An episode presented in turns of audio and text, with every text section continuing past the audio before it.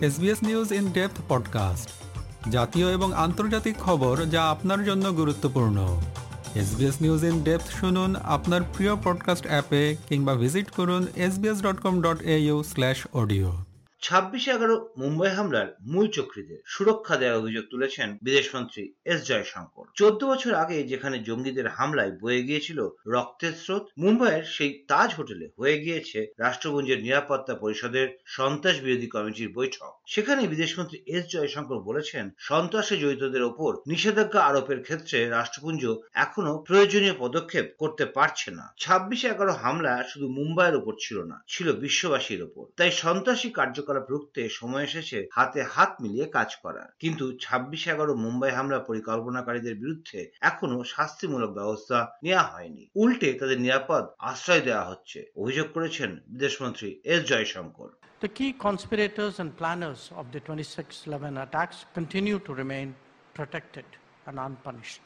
When it comes to proscribing some of these terrorists, the Security Council has regrettably been unable to act in some cases because of political considerations.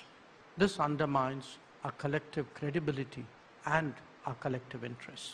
এদিকে চীনকে রুখতে ভারতকে সাহায্যের বার্তা দিয়েছে America সম্প্রতি দু সালের ন্যাশনাল ডিফেন্স স্ট্র্যাটেজি প্রকাশ করেছেন মার্কিন প্রতিরক্ষা সচিব লয়েড অস্টিন সেই স্ট্র্যাটেজিতেই বলা হয়েছে ভারতের সঙ্গে পেন্টাগনের প্রতিরক্ষা অংশীদারিত্বকে এগিয়ে নিয়ে যাওয়া হবে এদিকে শীঘ্রই ভারত ও আমেরিকার যৌথ সামরিক মহড়া হতে চলেছে প্রকৃত নিয়ন্ত্রণ রেখা থেকে একশো কিলোমিটার দূরে উত্তরাখণ্ডের আউলিতে এই সামরিক মহড়া হবে পনেরোই নভেম্বর থেকে দোসরা ডিসেম্বরের মধ্যে অন্যদিকে আমেরিকা এবং ভারতের এই সামরিক মহড়ার বিরোধিতা করেছিল চীন তবে বিদেশমন্ত্রীর মুখপাত্র অরিন্দম বাগচি বলছেন ভারত এবং আমেরিকার যৌথ সামরিক মহড়া সম্পূর্ণ আলাদা একটা বিষয় don't understand the reference to third party interference. Uh, the India US exercises are something completely different.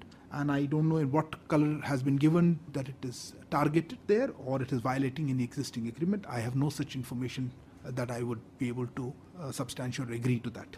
এবার দেশের খবর। অস্ত্র থেকে তত্ত্ব। হারাতে হবে সব ধরনের মাওবাদকেই। এমনই মন্তব্য করেছেন প্রধানমন্ত্রী নরেন্দ্র মোদী। হরিয়ানার সুরজকুণ্ডে স্বরাষ্ট্রমন্ত্রীদের সম্মেলনে প্রধানমন্ত্রী বলেছেন, গত কয়েক বছরে প্রতিটি সরকারই দায়িত্বপূর্ণভাবে সন্ত্রাসের জাল ছিন্ন করেছে। একে ধরে রাখতে সকলের শক্তির সমন্বয় প্রয়োজন। অস্ত্র উঁচিয়ে ধরা মাওবাদীদের পাশাপাশি পেন বাগানো মাওবাদী দেশবাসীকে সমস্ত ধরনের মাওবাদকেই হারাতে হবে। কারণ একটা ভুয়ো খবর গোটা দেশে তোলপাড় ফেলে দিতে পারে কোনো কিছু অন্যকে পাঠানোর আগে কি করা উচিত তা মানুষকে শেখাতে হবে কোনো কিছুকে বিশ্বাস করার আগে তার সত্যতা যাচাইও শিখতে হবে এই পরিস্থিতিতে অপরাধ ঢুকতে গেলে তদন্তকারী সংস্থাগুলোকে অপরাধীদের মস্তিষ্কের তুলনায় দশ পা আগে থাকতে হবে একমাত্র তাহলেই অপরাধ দূর করা সম্ভব হবে মন্তব্য করেছেন প্রধানমন্ত্রী নরেন্দ্র মোদী नक्सलवाद के हर फॉर्म को हमने पराजित करना पड़ेगा जी बंदूक वाला भी है और कलम वाला भी नक्सलवाद है। हमें इन सब का काट निकालना पड़ेगा जी।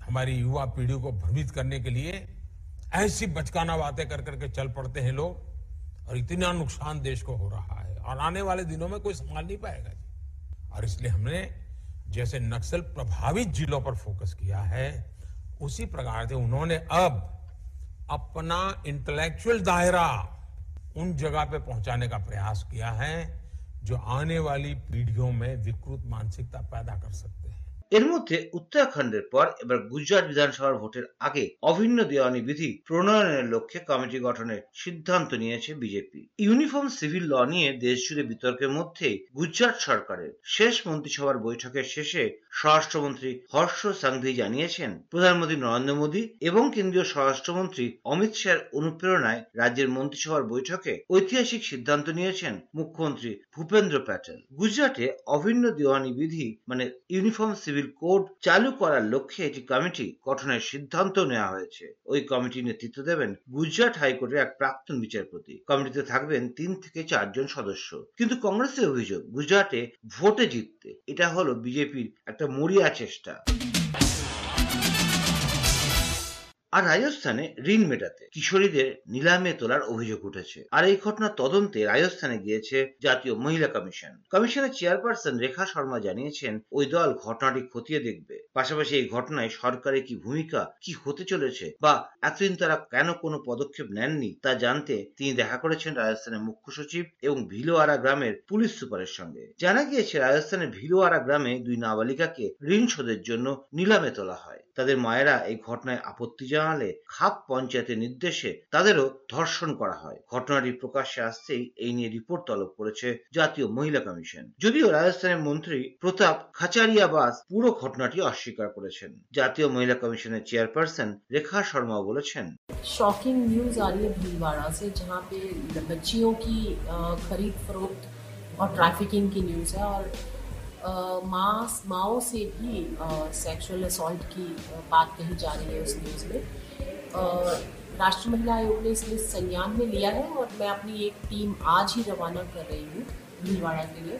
এবার পশ্চিমবঙ্গের খবর। পরিস্থিতি খারাপ হচ্ছে। মানুষের আরতি শুনুন। গণতন্ত্রকে বাঁচান। কলকাতায় West Bengal National University of Geological সায়েন্সের এক সমাবর্তনে এমনই বলেছেন পশ্চিমবঙ্গের মুখ্যমন্ত্রী মমতা বন্দ্যোপাধ্যায়। তার কথায় দেশ ক্রমশ রাষ্ট্রপতি শাসনের দিকে এগিয়ে চলেছে। এমন পরিস্থিতিতে একমাত্র বিচার ব্যবস্থা দেশবাসী এবং গণতন্ত্রকে রক্ষা করতে পারে বলে জানিয়েছেন মুখ্যমন্ত্রী। একই সঙ্গে তিনি বলেছেন অকারণে আজকাল মানুষকে হেনস্থার শিকার হতে হচ্ছে সম্মান চলে গেলে আর ফিরে পাওয়া যায় না Media cannot control the judiciary. They give their opinion without anybody they can accuse. They can abuse anybody. They can accuse anybody. Sir, our only prestige is our respect, our इज्जत. अगर हमारा इज्जत लूट लिया तो सब लूट लिया खाली इज्जत लूटने से कैरेक्टर लूटने से नहीं होता है सर इज़्ज़त भी इज़्ज़त होता है, जो हमारा सम्मान का साथ जड़ित है। अगर हमारा सम्मान कोई लूट लिया तो सम्मान वापस नहीं आ सकता है। तो इसी के लिए, sir within my times I will request my all the judicial people the judicial judiciary the all the leaders and future leaders that please see that federal structure should remain unnecessarily the harassment of the people it's too much nowadays অনুষ্ঠানে হাজির ছিলেন supreme কোর্টের প্রধান বিচারপতি তথা বিশ্ববিদ্যালয়ের আচার্য উদয় উমেশ ললিত বাংলাদেশের প্রধান বিচারপতি হাসান ফয়েজ সিদ্দিকী, কলকাতা হাইকোর্টের প্রধান বিচারপতি প্রকাশ শ্রীবাস্তব সহ বহু বিশিষ্টজন। সেখানে খুব মজা করে আইনজীবীদের উদ্দেশ্যে বার্তা দিয়েছেন দেশের প্রধান বিচারপতি উদয় উমেশ ললিত তিনি বলেছেন, যারা স্কুলে পড়াশোনা করে না, ভগবান তাদেরই আইনজীবী বানিয়ে দেন, যাতে তাদের সারা জীবন পড়াশোনা করতে হয়। আপনারা আইনের ছাত্রছাত্রীরাই সমাজের ইঞ্জিনিয়ার। যেদিকে আপনারা যান না কেন মন খোলা রাখুন। সব দিক থেকে পরামর্শ আসুক পড়াশোনা চালিয়ে যান ক্ষমতা বাড়তে থাকুক। নিজেকে আরও দক্ষ করে তুলুন মাথা কাজে লাগান মানবিকতার জন্য কাজ করুন। কোনো পরিস্থিতিতে ভয় পাবেন না এমন ভাবেই তৈরি করুন নিজেকে। সমাজকে এমন কিছু দিন যাতে আলাদা বৈশিষ্ট্য থাকে। দেশের প্রধান বিচারপতি উদয় উমেশ ললিত বলেছেন study of law, once you enter law college, you can't do away with that. I used to tell my children, my sons, and both of them started as engineers, the younger one then became a lawyer. जो बच्चे school में पढ़ते नहीं ना उनको भगवान lawyer बना देता है ताकि जिंदगी भर पढ़ना पड़े उनको they thought that perhaps I think the best solution was that may be we should become engineers as the director IIT said. So both of them became engineers, but the younger one thought that perhaps I think he made a mistake and turned to law. Very well, whatever it is, the idea or the message that I wish to convey as a lawyer will always be studying.